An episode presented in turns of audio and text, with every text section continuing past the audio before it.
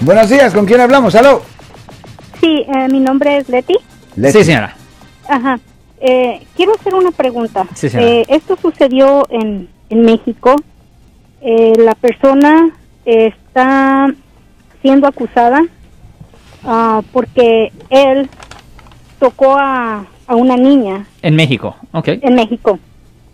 Y dice que, ok, la besó pero en la mejilla y la niña dice que él le tocó sus partes, eh, o sea que la tocó por el frente y atrás, las pompas y los pechos.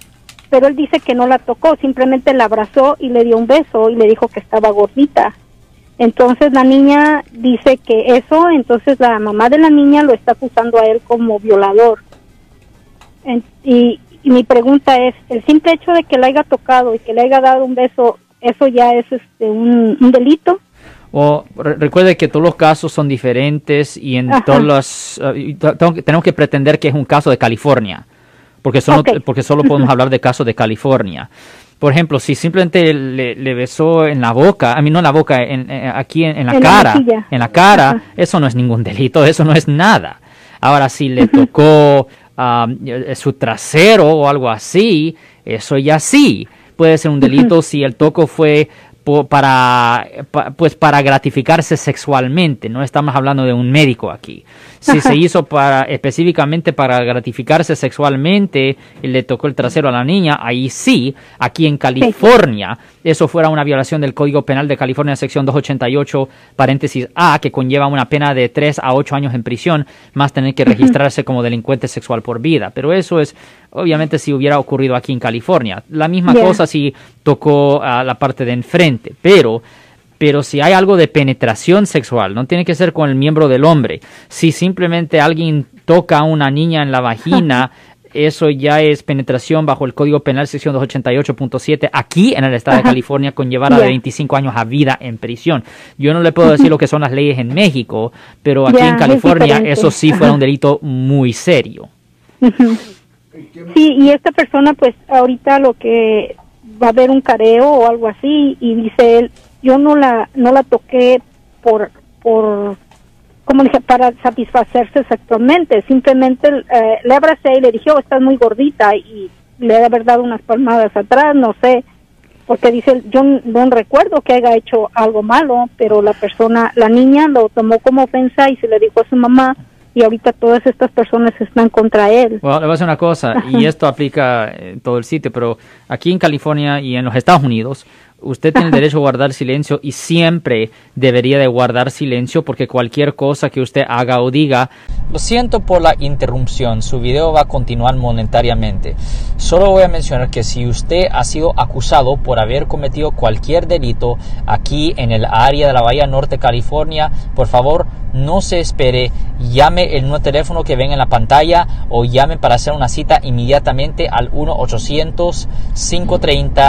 1-800-530-1800. Recuerden, yo soy el abogado Alexander Cross, abogado criminalista aquí en el área de la Bahía Norte, California. Va a ser usado contra usted en la corte. Contra- es ajá. horrible que él diga, yo no me recuerdo. O sea, no, no, no, yo no me recuerdo no es ninguna defensa. Ok, eso Ya. no es una defensa. Yo, yo puedo haber hecho una cosa horrible y decir, no me recuerdo. I'm like, well, eso no ayuda a la situación para nada. No, Ajá. es mejor guardar silencio, nunca hablar con la policía para nada, porque cualquier cosa que usted haga o diga va a ser usado contra usted en la corte. Ahora, tengo que, clarificar de nuevo que yo no sé cómo trabajan las leyes en México, pero aquí en los. Estados Unidos usted tiene el derecho fundamental de guardar silencio. El silencio no puede ser usado contra usted de ninguna forma, ni puede ser usado para implicar cualquier cosa. y, y- y esto le digo a toda la gente que han sido arrestados por haber cometido cualquier delito, nunca hable con la policía, aunque usted, a- aunque si usted piense que usted es inocente, todavía no hable con la policía porque usted accidentalmente, usted accidentalmente pudiera admitir culpabilidad de otro, de otra ofensa que usted ni tenía idea que era contra la ley y ahora lo acusan de esa otra cosa. Eso es mejor no hablar con la policía, nunca. Oh.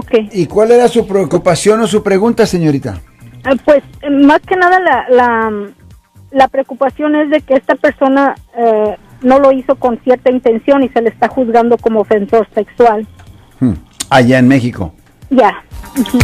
Wow, that's pretty hard one, isn't Eh, it? es- entonces pues, es, es lo que, o sea, yo eh, conozco a esta persona y escuché el comentario porque no he hablado con él. Me dice, me está, me dicen las personas que lo conocen, lo están acusando como ofensor sexual sin serlo ni nada. Le dije, pues acá es muy ofensivo, no sé. No Ok. puedo aconsejarle nada, ¿verdad? Como dice usted, son muy diferentes las leyes. Ya, tanto las leyes son México diferentes. Como, como Son- California. ya, no- aquí es no- siempre de guardar silencio. Yo no sé cómo, cómo son las leyes de otros países y ni puedo comentar Ya. hasta si yo supiera.